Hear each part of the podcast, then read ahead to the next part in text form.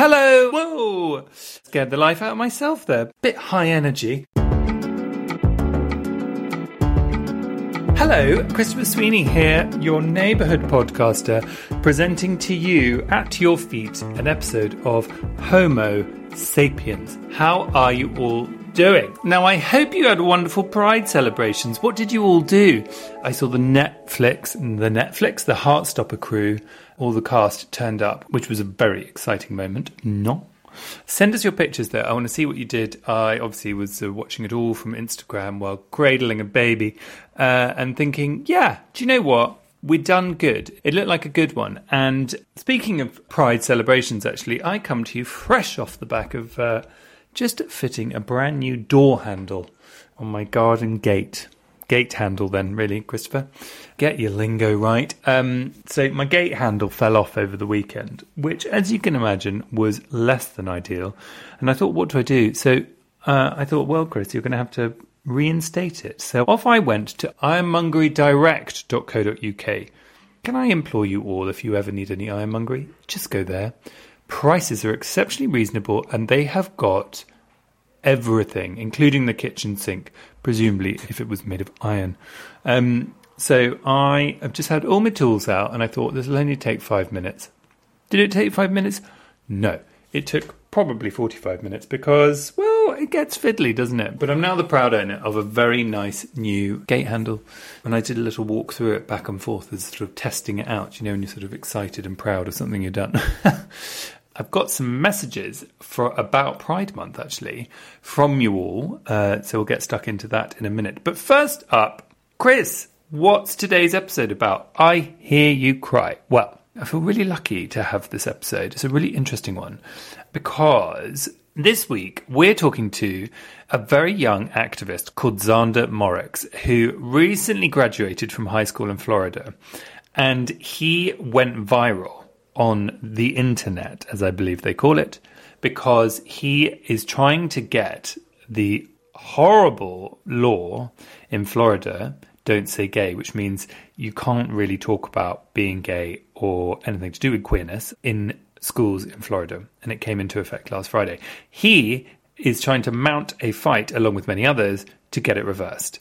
He's an amazing activist who's actually just fighting you know, it's a true uh, Samson and Goliath. What's what's it called?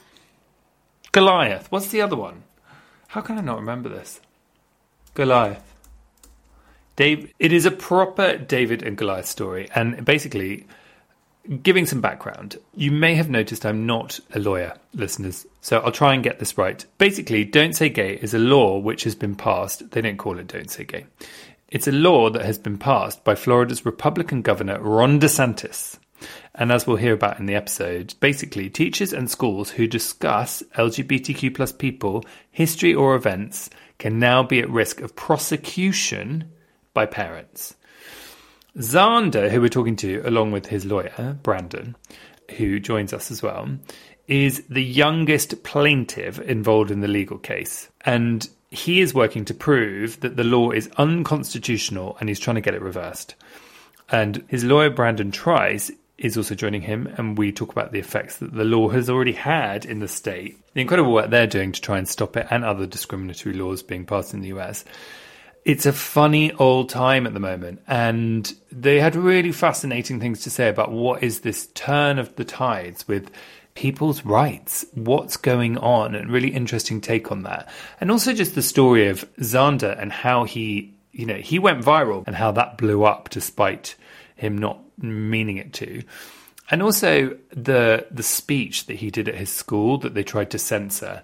It's it's just an incredible story. It's an inspiring story, you know. They are well, you'll hear more about this in the interview, but they're doing incredible stuff and without them this would not be even being reproached or you know someone trying to get it reversed. And there are lots of other plaintiffs people working towards it together but um, Zander is the youngest. And um, all I can say is Gen Z to the rescue quite frankly. It's amazing. Can't wait for you to hear it. So then what else have I got to say? Pride month lasts long beyond Pride month as they say. So if you haven't caught up with any of our Pride month episodes including chats with we well, we had Reverend Richard Coles, had so many nice messages about that. We had Munroe Bergdorf, and we had the Pride in School specials, which people went bananas for. So yeah, have a listen if you haven't. Don't forget to get in touch. Hello at homosapienspodcast.com or on Instagram at homosapiens. I love it when you message. You do it all the time. It makes me so happy. Speaking of messages. There was a clap on the end of that for anyone eagle eared. Let's have a look at your messages. Sam has been in touch. Just listen to how we should celebrate Pride in Schools episodes, and I wept the whole way through. Schools are where these conversations have to start, and the worst thing is that lives depend on it. I'm so honoured to hear about the successes at schools, even if it meant I had to borrow a tissue from the lady next to me on the train. Sam, I love you. That's so sweet. Um, dog walking and pet care has been in touch. Oh, now this is really funny. Lots of you messaged about the tooth whitening. Thank you so much. So, regarding tooth whitening, your enamel loss loses integrity with the over the counter and home remedy type whitening. Interesting. Thank you, dog walking health pet care. didn't catch your name on here. I don't feel like that's the name on your birth certificate. In other topics, we have a family member undergoing separation and divorce as their partner is transitioning, whilst another couple in our circle have moved through the one partner transition successfully. There are many factors like hormones and identity in the mix, but a few episodes discussing the challenges of navigating supporting a reassignment would be lovely and seems important. I love that idea. We're going to make it happen. Really important to discuss. Let's do it. And then Culture Club, uh, you'd all been telling me your um, what you've been watching. Unofficial McDonald and many others were recommending Umbrella Academy Series 3. Watching Victor be accepted by his family means so much. That's Elliot Page's character, right? I haven't watched uh, any of Umbrella Academy, I'm ashamed to admit, but I know that in Series 3, Elliot Page's character also transitions. Is that correct? The, the feedback seems to be that they've done it really sort of they've done it right, you know, elegantly and respectfully, and uh, it's so lovely to see. It really is, and lots of you are loving the new Kelly Holmes documentary, "Being Me."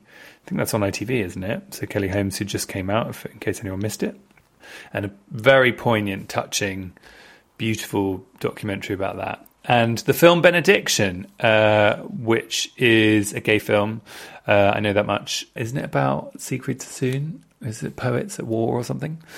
Look at me being so clued up. And also, oh, now what I, have had a preview of this show. It's sort of a really cool new docu series called Life in Love. It's on ITV. If you're a fan of Euphoria or Heartstopper, this is one for you. It's basically a series of short episodes, and each one kind of explores a different Gen Z relationship. And it's directed by this young gay filmmaker called Abel Rubenstein. And it kind of explores sex, relationship, and many other things. Intimacy, which we talk about loads, kink, which we talk about sometimes, should talk about more, and sex work as well, which we do talk about, and on this podcast, I mean. And it just does it in a really, in a real and kind of unfiltered way. And it feels like, I mean, one of the things I love is how Gen Z are just leading the way in how we're talking about representing real relationships. Well, the, the spectrum of relationships that we all know is possible and have always known, and it's doing it really well. So that would be my recommend for the week. Right, as a man has started drilling outside my house, what is he doing? He's mowing the lawn, I think, mowing some lawn. Uh, it's time. No, he nearly stopped, then he didn't. It's time to hand over to Zander and Brandon. And I start by asking Brander, who's the lawyer, exactly what the Don't Say Gay law states and what this will mean for the queer community in Florida? So, you know, the Don't Say Gay bill is formally called HB 1557, House Bill 1557, and it was passed back in March of this year. It's helpful to get an overview of what the law actually says. And that kind of gives you an understanding of just how broad and vague it is, which is, in our view, part and parcel of the discriminatory aim and what it's to accomplish. So the law, by its terms, prohibits classroom instruction by school personnel or third parties on sexual orientation or gender identity. And it does that for kindergarten through third grade, and also in any manner that is not uh, age appropriate or developmentally appropriate in accordance with state standards. So, third grade, what age is that? third grade, I think that would be about eight or so. Eight. Okay, cool. So you know the the law by its terms has these you know, it has operative terms that are undefined, and those are intentionally undefined. So classroom instruction is not defined. Sexual mm. classroom instruction on sexual orientation or gender identity is not defined. School personnel and third parties, those aren't defined either. And the state standards that uh, you know are supposed to K through three is covered, but after that, those also aren't defined in this in the law. So that raises a host of thorny questions that you can come up with hypotheticals all day. And we have many in our amended complaint of the instances where uh, our clients have all come up, all said, I'd like to do this, but I am not sure if I can do that, or I don't believe I can do that because of what I've been told. But, you know, just to walk you through a few examples, classroom instruction, that could be the formal curriculum that a school has for a particular class, but it could be something, anything that a teacher says in class. It could also be a teacher, imagine an LGBTQ teacher, just being themselves and, you know, recognizing and acknowledging the fact that they are LGBTQ um, it could hmm. be having a picture of your significant other on your desk if you're a teacher who is gay or lesbian. Um, so there are lots. Of, there are lots of examples where it's not clear what classroom instruction is. You could say the same thing about the school personnel and third parties aspect of the law, because one response might be, well, classroom instruction is about teachers, but then why would you include school personnel or third parties? That's incredibly broad, right? And the point there is, again, to make it unclear to people who are trying to follow this law what it actually means. And certainly we don't want anybody to have to follow this law. That's why we're challenging it. But the, the goal is to be so vague that nobody can actually understand what's going on and you're not going to come close to the line if you're a school district that fears um, that if you allow something to be said by teachers or by students in class that they will be skirting the law and potentially imposing liability on the school district and so one of the things i think i heard you say Zander was that and i could be wrong it might not have been you but if somebody had same sex parents, they might not be allowed to talk about it in school. Oh, absolutely. And I think that's such a huge concern because they do this twice where they give you these really broad definitions with these really huge nebulous ideas and they force you to figure out what they mean because of what Brandon said. And the reason that that's so effective is because of the enforcement mechanism. And the enforcement mechanism is that any parent can now sue a school district if they feel that that law has been violated. And so, right now, if you look at the culture of school boards in Florida and in the United States more broadly, what you have are these rooms and these conversations dominated primarily by angry parents, and it's not productive conversation. So, when you look at these school districts and you look at the school staff that says we have a surplus of angry parents, we have not enough money and resources, when we are now have the threat of any parent can sue us for money and take away our already limited resources, exactly what Brendan said is going to happen and is already happening. These teachers, these educators, mm. these school board members feel a responsibility to preemptively censor themselves and preemptively decide what this law means so that they can avoid what they can't afford at any cost. And so what you have now is this law has goes into effect tomorrow, but we've seen the impacts for months. And I think we brought up one of them, but the second nebulous charge that they do is where you say, oh, well, you say it's just classroom teachers, but why would you add personnel and staff? They do the same thing with K through three. They say, oh no, the law is just for kindergartners through third graders. Like, of course, that makes sense. Then why in the line immediately after it do you say, or as long as it's developmentally appropriate in accordance with state standards? And just so we're clear, they don't tell you what those state standards are either. Right.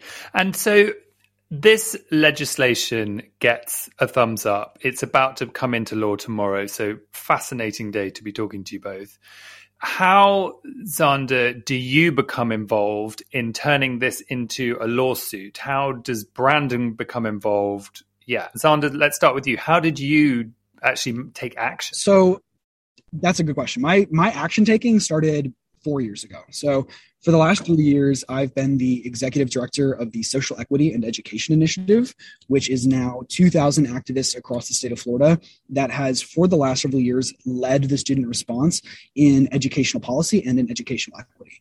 So we've done work with school mm-hmm. boards, we've done work with organizing and activists and teachers, lecture circuits, policy, all around making schools equitable in the way that they're accessible to children and then equitable in the way that they treat children.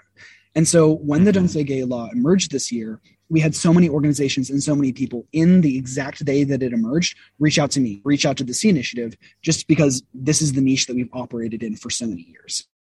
And so I, I actually was in the Dunkin' Donuts line. Uh, I had received dozens of emails, and I got an email, and I was sending a line, and they're like, "Read it right now. Don't read it with someone else's opinion. Don't look at any rhetoric. Really just read it right now for what it is and just just see what you think. And I I'm like, okay. And I read it and it's immediate.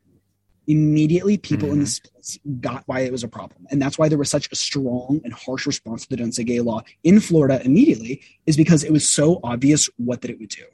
But the first reason that is obvious, and this was the immediate signals blaring to everyone, was where was the exigence for this bill? Why are we mm-hmm. having a parental rights and education bill? Are, are kindergartners and third graders being attacked with sexual ideas in school? No. When I went to give testimony at the Senate, five times as many people showed up against that bill as there were for it. And that's the mm-hmm. core point that caused me to freak out and caused everyone to kind of respond to this is why did this exist? There's no reason for this. And so because I was involved in this advocacy and because I've been focused on it, I immediately, when I read that, when I figured out why does this exist, we started creating organizing responses. We did walkouts, we did rallies. And it was actually at one of the rallies that I hosted with Equality Florida and Project Predecessor Q that um, I was reached out to by Tom Corday, who said, I think that you should connect with the Roberta Kaplan team. And that's that's how I got involved in the lawsuit. And that's how you met Brandon because that is Brandon's law firm. Exactly.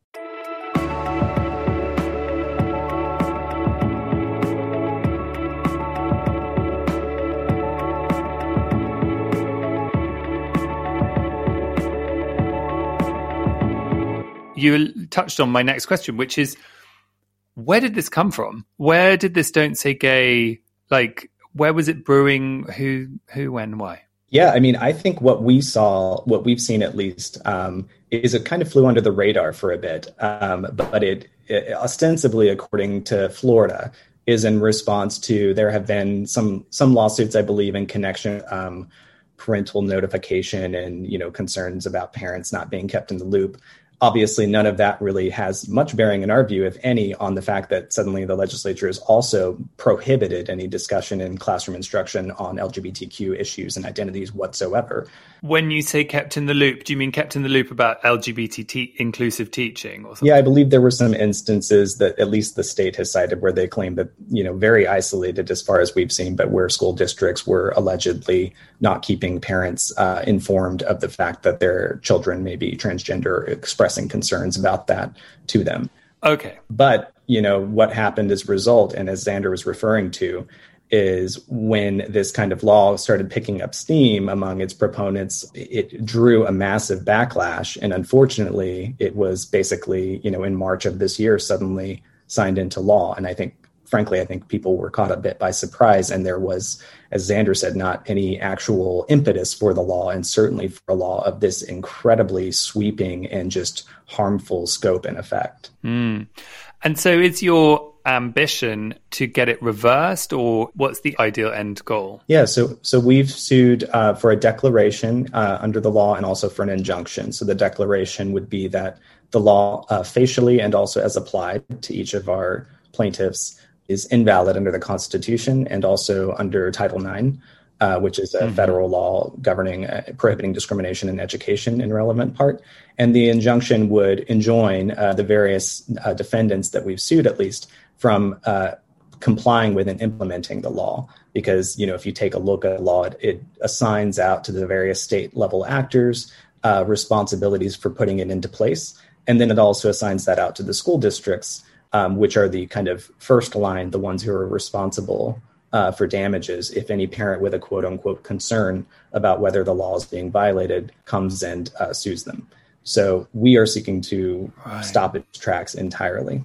Excellent. And when will you know if you're successful? Yeah, I mean it's uh, you know it's always hard to predict. Um, when we started this lawsuit, it was in March of this year. It was shortly after the law was signed uh, or the bill was signed into law, and at the time, we were going to seek uh, what's called a preliminary injunction, which would preserve the status quo by preventing the law from going into effect while, like, you have your full record merits determination. You let it all play out, and you say, "Hey, you know, we have a likelihood of success, et cetera, and this shouldn't even go into effect while that's being determined." Finally, um, we were pleasantly surprised that Florida and the Northern District of Florida and Tallahassee is where we brought suit um, has a very fast schedule. So, you know, usually litigation, certainly litigation of a constitutional magnitude of something like this would take probably two to three years, you might think. We have a trial date mm-hmm. for February, which is incredibly fast. So what right. we have done is uh, we are full steam ahead. We, you know, the state, the defendants have filed motions to dismiss, which means they're seeking to eliminate the case based solely on the complaint and to prevent any discovery, which would involve, you know, depositions of people exchanging documents mm-hmm. and all of that and preparing for trial. They want to avoid that. We're full steam ahead. Um, currently, under the court's scheduling order, that is the game plan, and so we are, you know. getting at it and preparing for trial in February, which is when hopefully the court will issue a ruling or a jury we've made a jury demand would issue a ruling in our favor. And so does that go on for months or is that a three day situation? Uh, the trial has been scheduled for two weeks um, currently so. Okay and so the first time i heard about this was um, the action that you are taking uh, not the bill was zander's tweet that kind of went viral right? Tell me a bit about that tweet, that series of tweets that you did, Santa. Yeah, I should I should really start off by saying I am horrible at social media and I'm growing, I'm getting it together. But like I said, I've done this activism for three or four years. I have never taken to Twitter for anything but a happy birthday tweet. and so I actually I ended up calling a friend named Aiden. I was like, I need your help. Like I need to break this down. Um, but I just I couldn't figure it out. And um, but I thought I just I, there's always this rhetoric of oh he's a social media god. I'm like y'all I had to Google what a Twitter thread is. Like I do not do not know. Um, this was this was really me not knowing what else to do. Um, this was me having nothing else in my arsenal, and that's because I'm my school's first openly gay class president. And not to not to toot my own horn too much, but it, it changed the culture for our school for sure because wow. had um, for 50 years on this campus. I think we are way older than that now. Um, we just had so for so many generations, students not be affirmed, conversations not be had. Student government really was never about community activism. We never went out and did things, and so I really tried to make it about that, and I really tried to start those conversations, and I really tried to be authentic, and that's why it was so important for me when I did decide to run for class president. That when I did it, I knew that I had to do it out or not at all, because if I was going to take yeah. leadership, if I was going to have this role. I needed to do it in a way that would have supported me two years ago. You know what I mean? So did that all start two years ago when you became class president? Freshman year, yes. That was four years ago. I've been class president for all four years. I'm the first MSP to do that, which is super cool. But um, it's been just such an incredible process. And it's been great to build that community and to have that progress. And so yeah. when you get here and you work for three years and you invest into this community, and then all of a sudden everyone who supported you holds for a second there's so much fear. And so what I'm referencing is administration. Our administration has been very supportive, very kind, very pro LGBTQ plus up until about February of this year.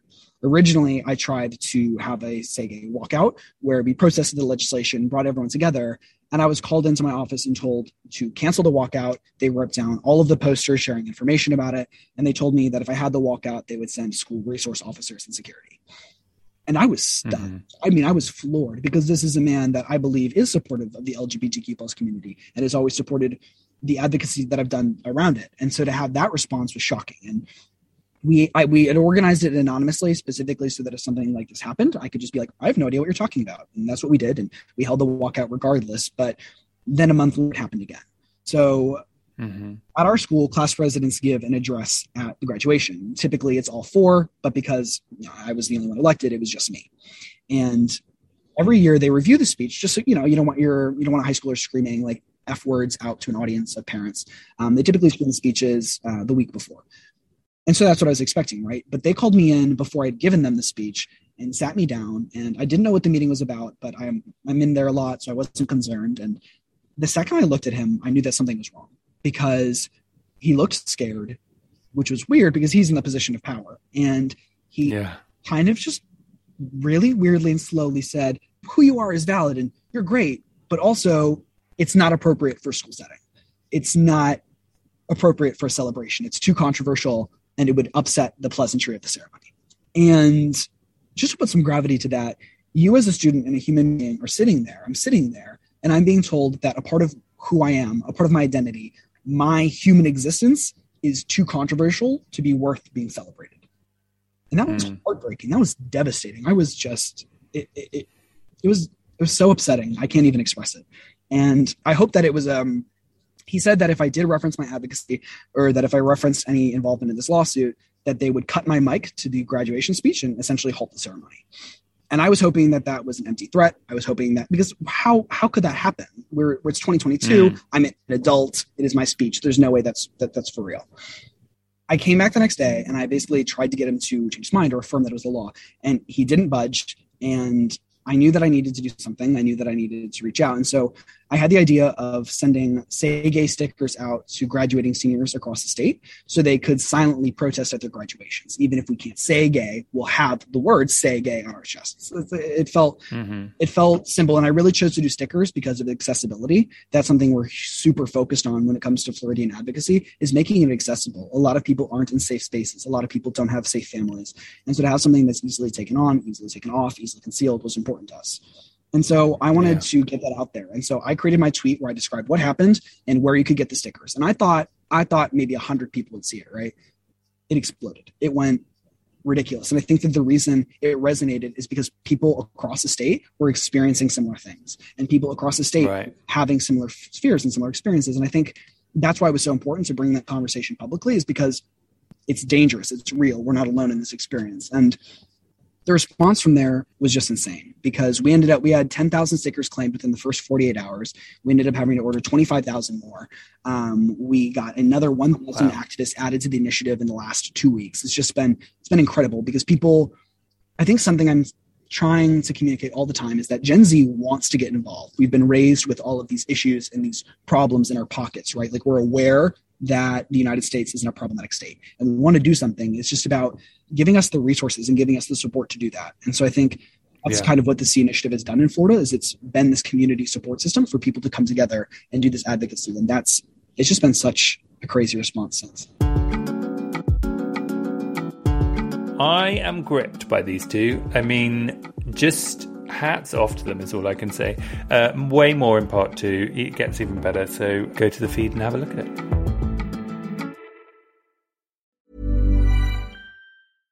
Hey, it's Paige DeSorbo from Giggly Squad. High quality fashion without the price tag. Say hello to Quince.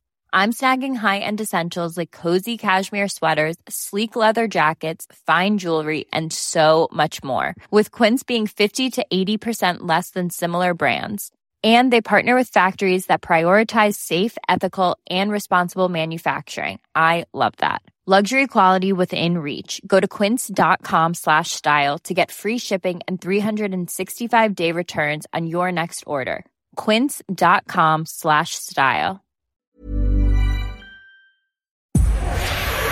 Powered by Spirit Studios.